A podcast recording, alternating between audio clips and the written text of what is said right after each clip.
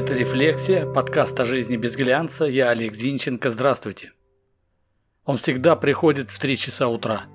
Никакие уговоры, посулы и даже угрозы на него не действуют. Он приходит и долго смотрит на тебя, прорубая взглядом темноту.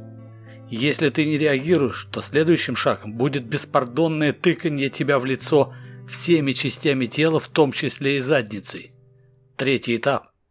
Прыгание по тебе – лежащей рядом жене, по тумбочкам и полкам, откуда с грохотом начинают сыпаться всякие сувениры и прочее громкое дребедень. Четвертый этап. Дальше я не проверял. Запрыгивание на шкаф, чтобы там остервенело вскрывать пакет с синтезатором. Вы, конечно же, догадались. Речь о моем коте. Это черный, крупный, настоящий беспородистый и красивый хищник, весом почти 6 килограммов – но стройный и вечно голодный. Зовут Семен. Семен Семенович. Но откликается и на Сему. Итак, три утра. Я встаю, но он не несется вперед. Он знает, что всегда меня догонит. А когда я сонный вползаю на темную кухню, он бросается мне под ноги и издает нечто, напоминающее мурчание, урчание, рычание и просто булькающий звук, но не мяучит. Ночь же на дворе, в натуре, все спят. Я даю ему чуть-чуть сухого корма и ухожу спать. Через пять минут это бестия приходит и, топая по мне, как по мостовой, залезает на подушку жены. Он лежит ровно столько, чтобы убедиться, что она проснулась и опознала его. После этого Семен забирается на меня и долго-долго вылизывается, а потом засыпает. Засыпает, но ненадолго. У меня звонит будильник в пять утра. Я встаю. Семен недовольно смотрит на меня и контролирует каждый шаг. Я в туалет? Неинтересно. Я в ванную комнату? Скучно. Я начинаю движение на кухне, и он немедленно возглавляет это шествие. А заходя на кухню, начинает орать так, словно я пообещал ему поездку в Лас-Вегас, а привез в Толмачи. Не спешите искать в интернете.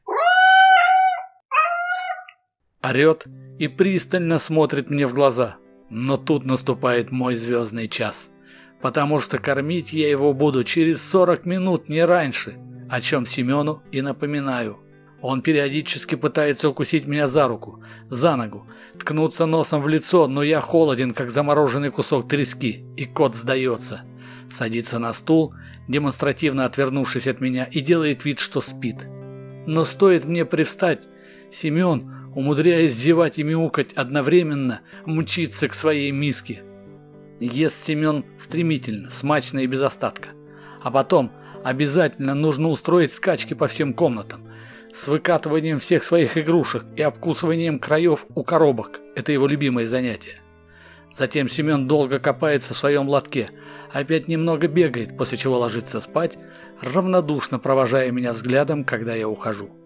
Когда же я возвращаюсь с работы – он мурлычет, делая молочные лапки и жалостливо мяуча, медленно приближается ко мне. Иногда запрыгивает на спину и ждет приветственного лакомства.